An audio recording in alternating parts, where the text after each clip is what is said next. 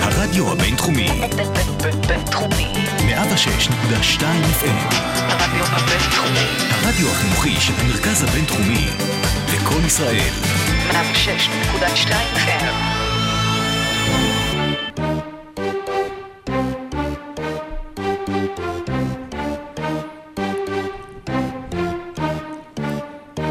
סיימנו להתעסק בכל השטויות שהיו פה עד עכשיו, אולימפיאדה, יורו, וסוף סוף ה-NBA חוזר, כי מה יותר מרגש? סאמר ליג עם ים הדר, או אולימפיאדה עם בדמינטון, חץ וקשת, אני לא יודע, אולי הצלחה של ים הדר תהיה יותר גדולה, מה הצלחה של אבישג סמברג?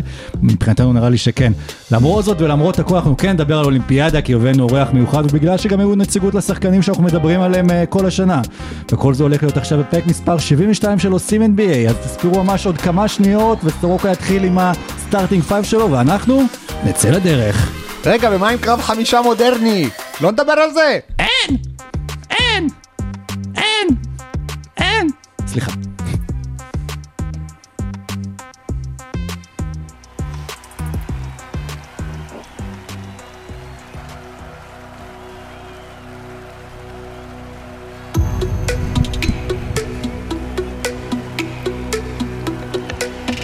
Ladies and gentlemen, welcome to Osim NBA.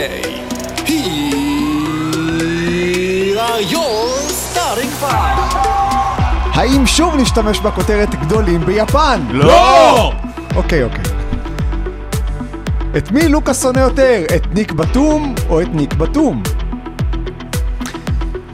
איך יעבוד פרויקט הדיור המוגן בשילוב עם כנסייה של הלייקרס? האם משהו קרה במזרח חוץ מאשר זריחה של שמש? ואיך יראה הקיץ הקרוב של ים הדר והסתיו הקרוב של דני אבדיה? שאלות יותר מעניינות ממה נשתנה, אני חייב לציין ש... במה נשתנה זה המאני טיים של הפסח, זה המאני נשתנה טיים. נכון, אני חייב להגיד ש... טוב, שחררתי אותך על מה הוא שונה, ניק בתום או ניק בתום, אנחנו נקבע בפרק הזה. ניק בתום. ניק בתום, אופ, שמעתם את הקול הזה? יש לנו אורח שצרות להציג אותו. הקול מוכר לכם, קולו של האיש האגדה והלייב גרפיקס אופריישן מנג'ר בפיבה, עומרי חסיד. שלום, תגיד לי, מה 5 המקצועות בקרב 5 מודרני? תקשיב, יש לך סייף, קפיצת סוסים, רכיבה על סוסים, כאילו, שחייה, וריצה יחד עם ירי. בבקשה. קרב 5 מודרני בגדול זה מה שנבחרת ארצות הברית ניסתה לעשות. אבל אתה מנית 4 מקצועות. לא, 5. שחייה, ריצה, פלוס ירי ושניים. זה שחייה במים פתוחים, כאילו, כי איך מחברים על כל הווניוז? 200 מטר. וואלה. בדלתיים סגורות. במים סגורים. השאלה שלי כזו. מה חשבת שיצא לך קולה? האם אפשר לבצע את כל המקצועות האלה ללא נעליים? כלומר, האם יש לנו סיכוי למדליה בקרב 5 מודרני? תקשיב, בלינוי אשרם, מלכת העולם, התחרתה עם נעליים בלט. נכון, עם נעליים. זהו, נגמר הרצף שלך. אני רוצה להגיד שדסקל ואני חקרנו את הנושא הזה, וזה נקרא חצי נעל. הן מאוד יקרות, וחצי נעל זה לא נעל. אני בטוח שהחצי נעל הזאת עולה יותר מהנעליים שלי בשלך ביחד. אני אומר, תשקיעו פחות בנעליים, יותר במחנות אימון, ואנחנו נגיע יותר רחוק. נכון. כי אין נעליים. אז כן, אבל צריך אולי רופא אור. איזה השקעה ואיזה נעליים. אני בסדר, מה איתך סורוקה? היום הכי עצוב לחובב ספורט, בעיניי, זה יום האחרון של משחקים אולימפיים.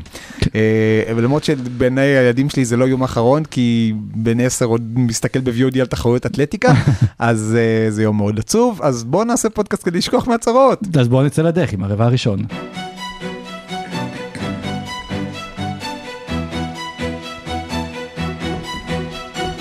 רבע ראשון. וכדי שלא נהיה כל כך עצובים, אז ברבע ראשון אנחנו נדבר על הטורניר האולימפי בחדורסל כמובן, וארצות הברית היא הזוכה הגדולה, למרות שכל העולם הרגיש כאילו נגד ארצות הברית, כולל כמה אנשים, קנדריק פרקינס בארצות הברית שהיו נגד הנבחרת עצמה, אבל בסוף הם הוכיחו את עצמם. זה היה נראה אולי לא בדרך הכי נעימה למי שצופה כדורסל, שאומר אני רוצה לראות את הכדורסל האמיתי, הם רק זורקים, נותן את השחצנים, אבל בסוף הם עמדו ביד. אני לא זוכר נבחרת אמריקאית שהייתה כל כך סלובניה. קצת קצת. עוד רגע נגיע לסלובניה. נבחרת אמריקאית שתכלס היו בה 8/9 שחקנים. כי קלדון ג'ונסון, פופוביץ' למרות שהוא מאמן שלו בסן אנטוניו, לא ספר אותו. ג'וון מגי, למרות שהביאו אותו ספציפית בשביל נניח שחקנים כמו רודי גובר, לא היו סופר אותו. ג'וון מגי הוא חלק מהשחקנים, שבנתי, אולי לא עשה את זה בכוונה פופ, אבל כאילו להשלים סריה משפחתית, אז ג'וון מגי וג'רו הולידיי, כדי שג'וון ואימא שלו יחזיקו במדליה אולימפית, וג'רו ואשתו יחזיקו. זה היה קשר משפחתי. יפה, רק שאחד מהם גם שיחק. וג'רמי גרנט, שבאמת שחקן טוב, לא שיחק. ובקיצור, נבחרת ארצות הברית שכל כך לא בנויה כמו נבחרת אמריקאית. שבנבחרת אמריקאית אנחנו רגלים ל-12 שחקנים, אימפריה, אתה מחליף אחד, מוציא אחד, אין הבדל. כאן בדברים האלה, הוצאת את קווין דורנט, היית צריך פחות או יותר להילחם על חייך בדקות האלה, למרות שעוד רגע נגיע לג'ייסון טייטום, וזאת הייתה נבחרת מאוד מאוד מוזרה. וגם, כמה דברים. קודם כל, העולם כן תופס את ארצות הברית, למרות דורנט ולמרות זה. אם אתם מוצאים החוצה את המשחק נגד איראן, סליחה, דמיין לילארד, זה המשחק היחיד שהיה לה בהופעתה, אתה פצוע בבטן, הבנו, סבבה. ההפרש הממוצע של נבחרת ארצות הברית במשחקים האלה היה 13.2. הרבה יותר נמוך מכל הפרש אחר. ובוא נגיד ככה, האמריקאים, גם זה, גם הקטע של הרוטציות, וגם הקטע שבעצם האמריקאים בסופו של דבר היו בנויים על 3 שחקנים, שזה דורנט, ג'ייסון טייטום, שלדעתי, ג'ייסון טייטום יכול להיות הדורנט הבא כבר בפריז, מבחינת ה-go to guy, הסקור go to guy של הנבחרת הזאת, שנים קדימה, והולידיי, שפשוט עשה הכל, ואנשים שוכחים שההפסד לצרפת, רק שהולידיי הגיע בלילה שלפני, אחרי שטס חצי עולם, ועשה מצעד אליפות וסדרת גמר, פחות בשבוע שלפני כן. אז כל הכבוד לארצות הברית, תקופת החגים, כן. אחלה, ואני אוהב את העיזוז של דורנט ושל דריימון, והרבעים השלישיים שלהם ברוב הטורניר הזה הזכירו את הרבעים השלישיים של קיר דורנט ודריימון בימים בגולדן סטייט, אבל כן, העולם תופס את ארצות הברית, גם אם הפעם זה נגמר בזהב, וגם זהב, משחק נגמר על 5 הפרש, כשאם ניק בתום לא מחטיא את השלשה שם, יכול להיות שהיינו הולכים להערכה. ארצות הברית שיחקה כמו סלובניה. במקום לוקה היה להם את דורנט, ובמקום פרפרליץ' היה להם שחקנים משלימים קצת יותר טובים, קצת, אבל אחד זה, צריך לזכור, נורא קל לזלזל ביכולות שלהם, ובצדק. של ארצות הברית? של ארצות הברית. אנחנו עושים את זה. אבל הם, כאילו, רמת הכישרון שם היא באמת, זאת אומרת, בסלובניה יש את לוקה, שהוא אולי טופ 1 בעולם, אולי טופ 3, אולי טופ 5, לא משנה, לא ניכנס לזה, אבל בסדר הוא שם, ואז באמת כל מיני פרפרליצ'ים, וגם, וצרפת, סבבה, יש להם את גובר, שהוא אולי טופ 3 הגנתי, אבל ובתום שהוא שחקן משלים ב-NBA, ואז עוד הרבה שחקנים טובים, אבל לא, אין כישרון, אין לאף קבוצה. יש את דקולו בצרפת, למרות שהוא כבר לא ב-NBA, כן.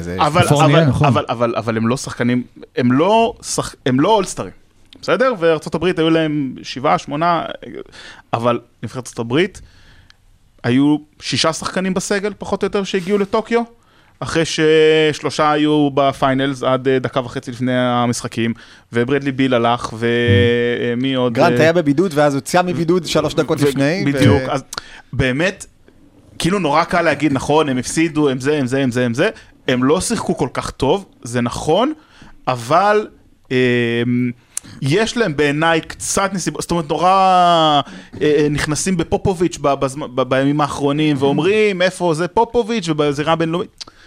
אני חושב שיש להם קצת נסיבות מקלות, בנוגע לטייטום, זה מעניין, כי גם, איזה קולגה אמר לי לפני תחילת הטורניר, הוא אמר לי, ארצות הברית תקום ותיפול על דורנט. אני אמרתי לו, מה קרה לך? יש להם את לילארד, יש להם את זה, יש להם טעו וברדלי ביל וזה. הוא אומר לי, תשמע לי, הם יקומו ויפלו על לילארד, כי זה מה שקרה, על דורנט, סליחה,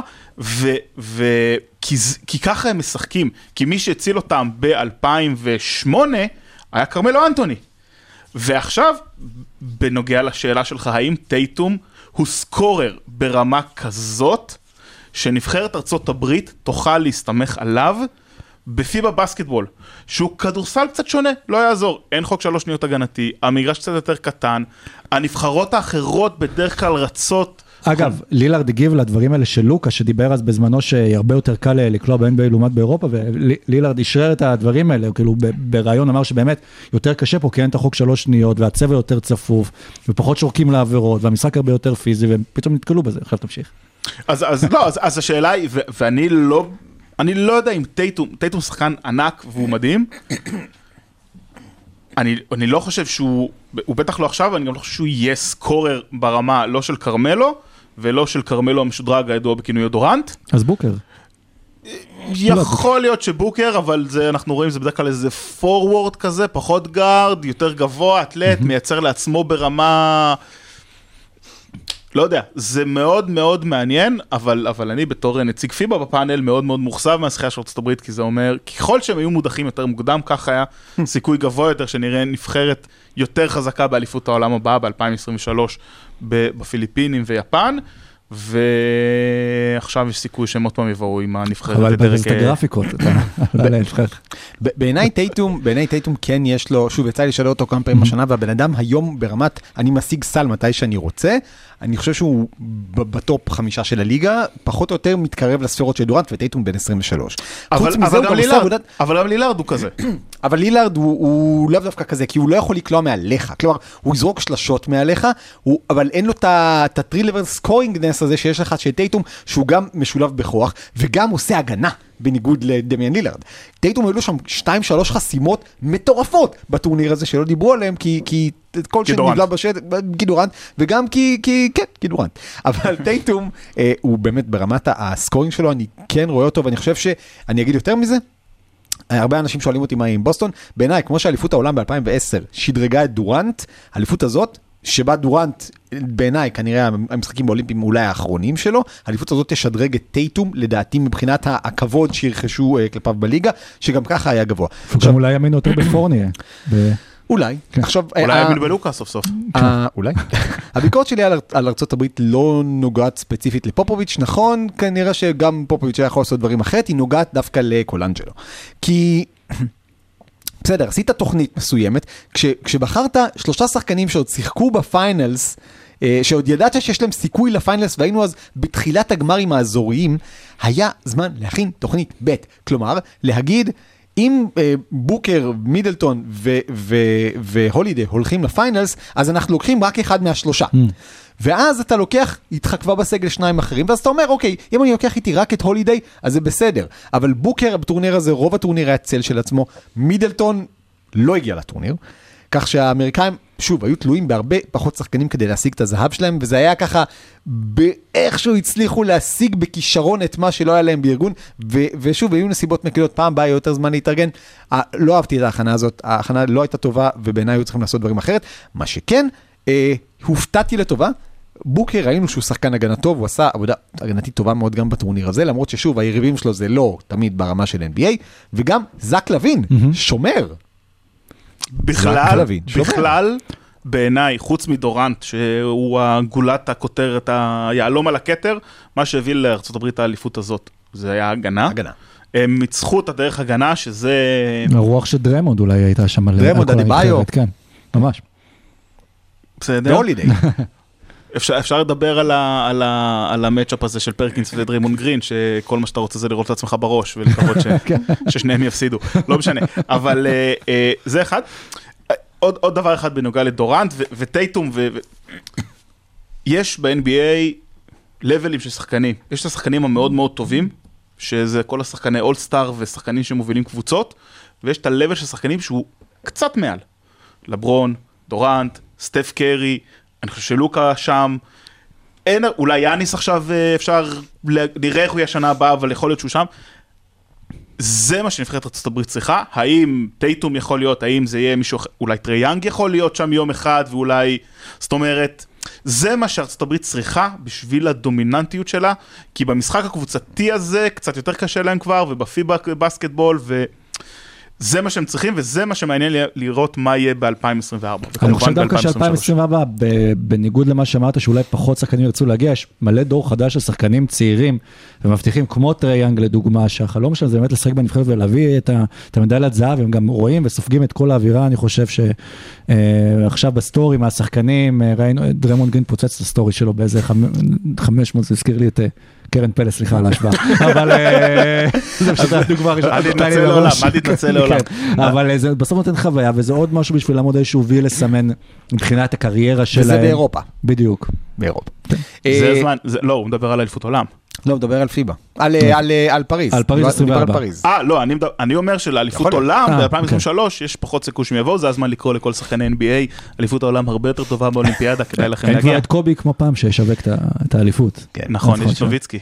עוד יותר טוב. כן, לך על זה. סתם, לא עוד יותר טוב. אז בוא נחזור רגע ללוקה, והשאלה את מי הוא שונא יותר, את ניק בטום או את ניק בטום, ואני אפשר אותך בתור מישהו שעוקב אחרי לוקה זה יומיים, ממה הוא יוצא יותר מתוסכל, מעונת ה-NBA שבה הוא ביל 2-0 ו-3-2 על ניק בטום והפסיד לו, או מלהגיע שנייה מאולימפיה, ממדליה אולימפית, בהופעה האולימפית הראשונה שלו, ואז ניק בטום חוסם אותו, בוא נגיד שניק יככב בחלומות שלו, אבל לוקה, משהו עבר עליו, אני חושב הוא התחיל מעולה את הטורניר הזה, ומשהו קצת עבר עליו. אז אני חושב, קטונתי מלהיכנס לראשו של לוקה דונצ'יץ' או לינוי אשרם, או כל אחד שמגיע לרמות האלה. אם אני צריך לנחש, אני נחש יותר מוחזב מהאולימפיאדה, כי אני חושב שבתוך תוכו הוא מצטער על זה שהוא מסר את הכדור האחרון, כי, תראה, בסוף, בפלייאוף, הוא עשה כל מה שהוא יכול לעשות. הוא קלה 40 נקודות, והוא מסר 10 אסיסטים, ובסוף גם הסדרה הזאת בנגד הקליפרס נפלה על איזה 2 שלשות שקליבר הכתיב, ועוד 2 שלשות שהכתיב פיני סמית. שאם היו נכנסות, אז הכל היה הולך אחרת. בנבחרת, אני, בטח אחרי המשחק הראשון, שבמשחק הראשון כבר דיברו על זה שהוא הולך לשבור את הסי של אוסקר שמיט, ופתאום הייתה איזו נפילה והרגשת במשחקים היותר מאוחרים שהוא קצת פחות שם, הוא לא לגמרי בקצב, הוא גם לא היה לגמרי בקצב בעיניי שהוא היה בו בדלס, שזה אגב יכול להיות שזה גם באמת ההשפעה של הפי בבסקטבול, כאילו שכדורסל שהוא יותר צפוף ויותר קשה להגיע לצבע ויותר זה, ומול צרפת זה נבחרת מאוד אתלטית ומאוד היה להם יחסית קל לעשות מה שצריך בהגנה מול כל הקבוצה. גם בסוף יש לך פחות הזדמנויות להשיג מדליה אולימפית מאשר אליפויות, כי אליפות יש כל שנה ומדליה אולימפית פחות. וגם כבר צריך לקחת את זה על עצמו, כלומר זה היה כדור בידיים שלו וזה אולי מה שצפים, נכון שם הוא הוחזב מעצמו. זה מה שאני אומר, שבסוף אם הוא היה לוקח את הזריקה ומחטיא, הוא לא היה מחטיא אני חושב, אבל אם הוא היה לוקח את הזריקה ומחטיא, אולי היה אפשר לדבר אחרת, אבל... הוא היה צריך לחדור אולי לסל בכלל. אני חושב, כלומר, שוב, אני לא זוכר בדיוק את הסידור של ההגנה, אם הוא היה יכול להיכנס לצבע או לא, אבל... כשאמר לך שחקן כמו רודי גובר... לא, רודי היה עליו. רודי היה עליו החוצה. ובטום חסם את הצבע, חסם את הכניסה. אבל הוא יכול לעשות להיכנס לשחות עבירה... בעיניי הוא היה צריך... הוא מסר מוקדם מדי. זאת אומרת, המסירה עצמה היא לא פעולה רעה. אני חושב שהוא מסר קצת מוקדם מדי. וגם בטום עשתה עבודת הגנה מדהימה. נכון. בטום הגיע, עשה משהו מדהים. אם הוא היה באמת מצליח להוריד כדור, להיכנס, ואז לשחות עבירה זה במקרה טוב, אם כי לוקה אלונצ'ין לא בטוח שזה נורא טוב, אבל או לקווץ את ההגנה, או להקריס את ההגנה, ואז באמת להוציא כדור, אבל גם בסוף, הוא הגיע ללאפ שם, ואמרת, בטום מופיע בחלומות של כולנו. בעיניי סטובניה הייתה רחוקה גורן דרגיץ' אחד מלקחת את ה... מלעשות לפחות... לא לנצח את ארצות הברית אולי, אבל לעשות גמר. כלומר, אני חושב שמה שבאמת חסר לו זה עוד מישהו שבאמת הוא יסמוך עליו ברמה של הובלת כדור. כי בהרבה דקות, אמנם סטובניה הצליחה להסתדר, אבל זה היה כשלוקה פשוט זז הצידה ושיחקו שם 4-2.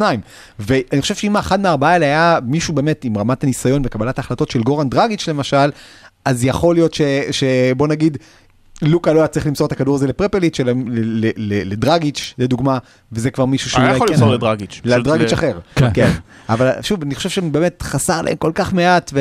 חסר להם מעט, הם גם שיחקו כדורסל מדהים, זאת אומרת, היה להם את הטורניר הקדם אולימפי שהיה בליטה, שראית למרות שאגב, בדומה לארצות הברית, זה נבחרת יחסית חדשה, זאת אומרת, זה לא אותה נבחרת מ-2017, זה בטח לא אותה נבחרת מטורנירי המוקדמות, של פיבה, גם של אירו בסקט, גם של אליפות עולם, זאת אומרת, זה לא נבחרת ששיחקה הרבה, אבל ראית שהם כולם יודעים איפה להיות, והם כולם נמצאים בנקודות הנכונות, ויודעים לחכות לכדורים של לוקה. עכשיו תראה, לוקה בפלייאוף שחק 40 דקות בממוצע למשחק, אז למה הוא לא יכול לשחק 38 דקות בממוצע בטורניר לא נורא צפוף? אגב, בדרך כלל טורנירים אולימפיים זה משחק כל יום, בטורניר הזה שינו את הפורמט בגלל קורונה, בגלל העניינים, היה להם 3 ימים הפסקה בין משחק למשחק, זאת אומרת, היה לו גם זמן להתאושש ולנוח ולהתרגע, אבל כן, המשחק, זאת אומרת, ראית שהקבוצה בנויה בצלמו, וכל אחד ידע את התפקיד שלו, אני מסכים שגורן דרגיץ' זה שדרוג, הוא פרש מהנבחרת אחרי היורובסקט, אני חשבתי שאולי הוא כן יחזור, כי למה לא, אבל הוא גם היה פצוע כל העונה, וזה, הוא היה בסוף לא קדוש, שזה כמו קריסטיאנו רונלדו שלפני 5 שנים, הוא בנבחרת אירופאית טובה, אבל הוא הכוכב היחיד שלה, הצליח לקחת אליפות אירופה, אבל כנראה יותר מזה, אלה הם כן יצמיחו עוד שחקנים, פתאום סלובניה, היה לו קשה להגיע רחוק בהמשך, ואני רוצה גם לדבר על עוד נבחרת שיש בה שחקנים NBA לפני שנעבור לרבע הבא, וזו נבחרת שזכתה במדליית הארד, שלוקה דונצ'יץ' שכולנו חשבנו אולי הוא כן ישיג מדליה, אבל אז הוא פגש את אחד מארבעת השחקני הכדורסל הגדולים בהיסטוריה, שם הרשימה היא מייקל ג'ורדן. ויפתח זיו של פלייאוף הקורונה, וטי.ג'יי וורן של הבועה, ופטי מילס של טוקיו 2020, הוא היה מחובק עם פופ, אני לא יודע מי יותר התרגש, פטי מילס מהרד או פופ מה... אני חושב שמי שבעיקר התרגש זה קווין דורנט, שפטי מילס הולך לשחק בקבוצה שלו בעונה הקרובה. ומילס, תשמע, באופן כללי אני חושב שבאוסטרליה היה שם איזה sense of urgency כזה, שהתגבר על סלובניה, ששחקנים כמו אינגלס, ושחקנים כמו מילס, ושחקנים כמו דלה ודובה, אגב גם הוא עשה עבודה טובה מאוד, ואתה מחבר את זה את הצעירים של טייבול, אבל באמת הוותיקים האלה של מילס ואינגלס, חבר'ה שיודעים שכנראה זאת ההזדמנות האחרונה שלהם, וכל כך הרבה יצא לי לשמוע איזה פודקאסט דווקא עם אנדרו גייז הגדול, והוא דיבר שם כאילו מדם ליבו על איך אנחנו מיצים את ההזדמנות, ומה הוא היה אומר על שחקנים בחדר הלבשה, וצאו ותילחמו, והכל במבטא האוסטרלי החמוד הזה, כדי להיות פעם אחת על הפודיום. נכון, יש להם את סימונס ויש להם את טייבול, אבל יש להם את סימונס? יום אחד יהיה להם את סימונס. אני אקח את תפקידו של משה שעכשיו שורף את יוון, ואגיד שהם זכו במדליית ארד, בזכות זה שסימונס לא היה שם כאן. נבחרת באמת מרגשת, והרבה sense of urgency וכל הכבוד.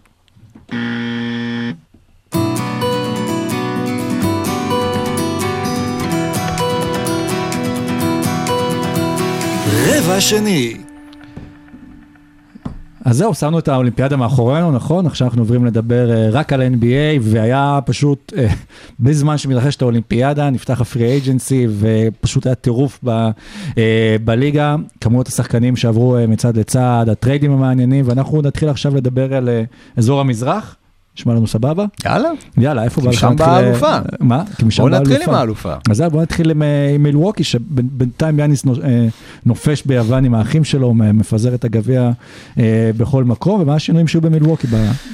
בגדול פי.ג'י עזב, ואמרו שם, אמר שם הבעלים שבגדול אם מילווקי הייתה משאירה את פי.ג'י בחוזה שהוא הלך אליו במיימי, זה היה עולה להם פחות או יותר $30 מיליון מס מותרות, אז מה שהם עשו, הם הביאו את שם יוג'לי, הביאו ג'ורג' היל בחוזה של 4 מיליון, והביאו את גרייסון אל מממפיס, שידעתי, גם זה עולה להם באזור ביחד $30 מיליון במס מותרות.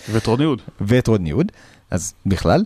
אני חושב שהם כן הוסיפו עומק, שזה חשוב, ואלן זה שחקן שמאוד מאוד מאוד מתאים לפילוסופיה שלהם, ואולי הצעד שאני הכי אוהב שהם עשו, וגם הוד, וגם אוג'לי, שדעתי החתמה קצת underrated, וגם זה שפורטיס נשאר, מילווקי לא פחות טובים ממה שהיו בשנה שעברה. השאלה הגדולה זה מי יהיה הטאקר שלהם.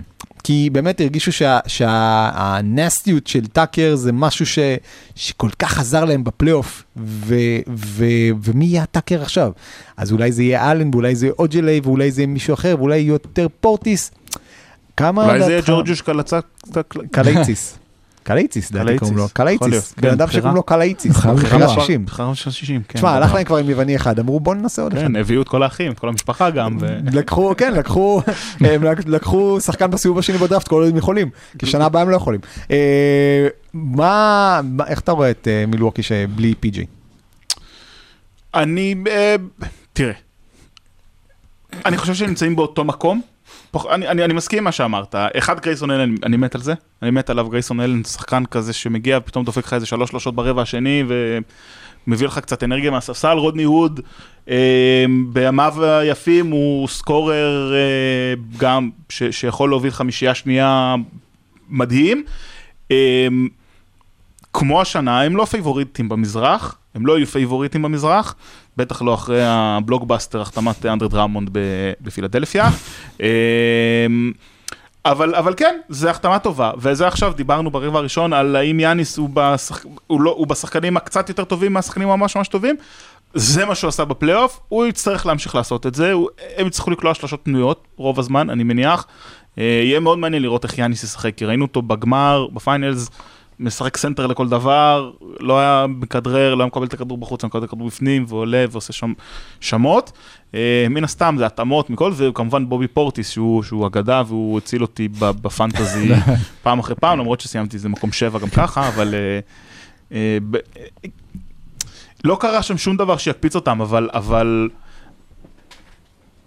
יש משהו, אני אומר את זה כל הזמן, יש משהו בשחקנים שלקחו אליפות, זאת אומרת, שחקן שאם הטוקי מדרג אותו 80, שלא לקח אליפות, מול שחקן של טוקי מדרג אותו 80 שכן לקח אליפות, אני לוקח את זה שכן לקח אליפות, כי הוא יותר טוב, כי הוא יודע להביא משהו, והם יודעים עכשיו, יש להם שתי הדחות כואבות, יש להם אליפות, ויש להם קור טוב, אפשר להגיד, אולי זה יקום ויפול על מידלטון בסוף. האם מידלטון יכול להיות סופרסטאר? אני חושב שלא, אבל אולי כן, אבל אולי לא. אבל אולי בסוף הכול... השאלה איפה הוא בסייקל. זה, מאיזה סייקל עוד שלחת לנו השבוע? של ברדלי ביל. נכון.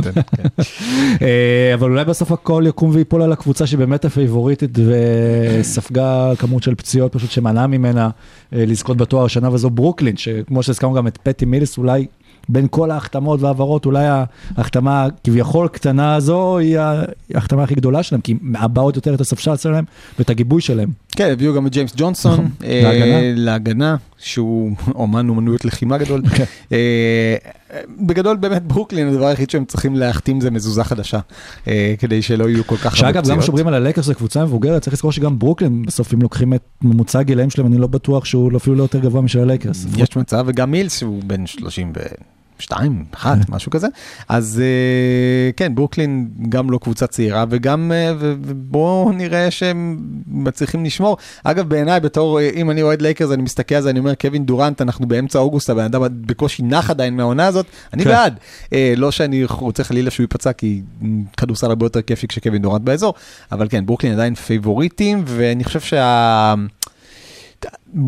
אתה יודע, מחנה אימונים נורמלי, ולהתגבש נורמלי, ואולי הבאם לא עונה שבה צריך להיבדק לקורונה 3 פעמים ביממה נורמלי, אז יש מצב שזה... לא, בסוף, תראה, בסוף גם קורונה, לא קורונה, סביר להניח שאם קיירי והרדן היו נשארים בריאים, אני מניח שזה היה נראה אחרת בפלייאוף, כנראה שקווין דורנט היה מגיע ברגע האחרון לאולימפיאדה, ולא...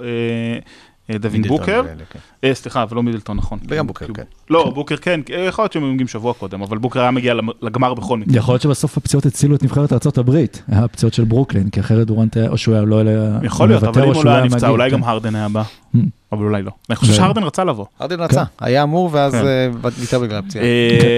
בסוף, ג'יימס ג'ונסון, הוא היה בדאלאס חצי עונה שנה שעברה, שהביאו אותו בטרייד על ג'יי-ג'יי רדיק. לג'יימס ג'ונסון יש תכונת אופי מאוד מעניינת, שהוא אוהב לקחת את הכדור ולרוץ לסל. עכשיו, כשאתה משחק בקבוצה שיש בה רק את לוקה, ואתה משחק בעיקר בדקות שלוקה לא משחק בהם, יש בזה היגיון. היגיון דפוק, אבל מביא לך את הווינץ' כמו שאמרו בחמישייה הקאמרית. כשאתה משחק בקבוצה עם קיידי וקיירי והרדן, אולי זה יתקבל פחות, אפילו בלי גריפין עשה את ההתאמות, אז יהיה מעניין לראות מה ג'יימס ג'ונסון יעשה, אבל חוץ מזה באמת, זאת אומרת, כל מה שדיברנו בקיץ שעבר על ברוקלין, אותו דבר, אנחנו אומרים בקיץ הזה, שנה שעברה היה לנו את הספק של האם דורנט יצליח לחזור מהפציעה, כמו שהוא יודע, הוא חזר, ויש לו, אני חושב שלו הרבה מה להוכיח, ויכול להיות, אולי, יש סיכוי שנמאס לו להוכיח את זה בטוויטר, והוא ירצה גם לעשות ריצת פלייאוף אחרי איזה... מאיזה מחשבון את הטוויטר שלו? מה זה? כי יש לו את הברנר אקאונט, השאלה מאיזה חשבון? לא, אבל בוא נגיד שהחשבון הראשי שלו עושה מספיק בשביל לפרנס משפחה בסין. עכשיו, היו שתי קבוצות שהתחזקו בצורה מאוד מעניינת, שזו מיימי שקיבלה את קאי לאורי. אולי. והשיקגו בול שקיבלה את לונזה בול. אולי. ובוסו כספר לנו למה אולי. כי יש דבר שנקרא טמפרינג. דמיינו עצמכם שאתם שני חברים שנפגשים במסיבת חוף, אתה מספר לו, אני עובד פה, אתה עובד פה, מחפשים אצלכם עובדים, אני זה, אני אולי, ואז אתה, יאללה, סבבה, ואז אתם הולכים וכאילו, הוא הודיע על עזיבה והוא מצטרף אליך. זה בערך מה שקרה למסי עכשיו, שזה מהענף הזה. בדיוק, הענף השני. אז זה מה שלברון עושה, וזה מה שדריימונד עשה ב-2016 עם דורנט, וזה מה שווייד עשה עם לברון ב-2008. דמיינו לעצמכם שהמנהל שלכם פוגש באיזה אירוע את המנהל של מישהו אחר, ואומר, זה, אנחנו מחפשים פה, ואז הוא אומר, אני מכיר את הבן אדם הזה, אז זה גם לגיטימי. אבל למנהל שיפנה לעובד תחת חוזה, זה ביג נו נו. אז ב-NBA יש דבר כזה שנקרא טמפרינג, וזה אומר שקשר בין דרג ההנהלה לדרג השחקנים, כל עוד השחקן תחת חוזה, עד תקופה מסוימת, הוא אסור.